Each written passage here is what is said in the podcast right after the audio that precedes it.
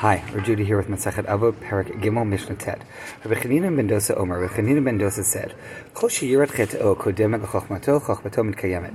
Anybody who's yirat chet, whose fear of sin, whose uh, concern about the their actual behavior, how their behavior plays out, who they are as a person in the world. Kodem l'chachmato is more important to them. It comes first.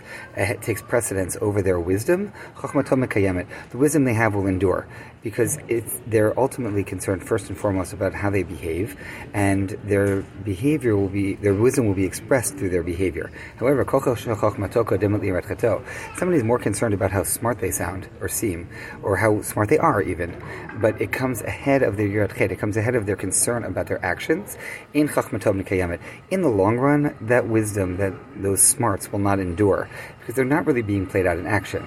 Similarly, Rabbi Chanina ben Dosa says, Huaya Omer, he used to say, If a person acts even more than they work on their wisdom, their wisdom will endure. But a person knows a lot and they don't act on it, it doesn't impact their behavior, it doesn't become a part of who they are.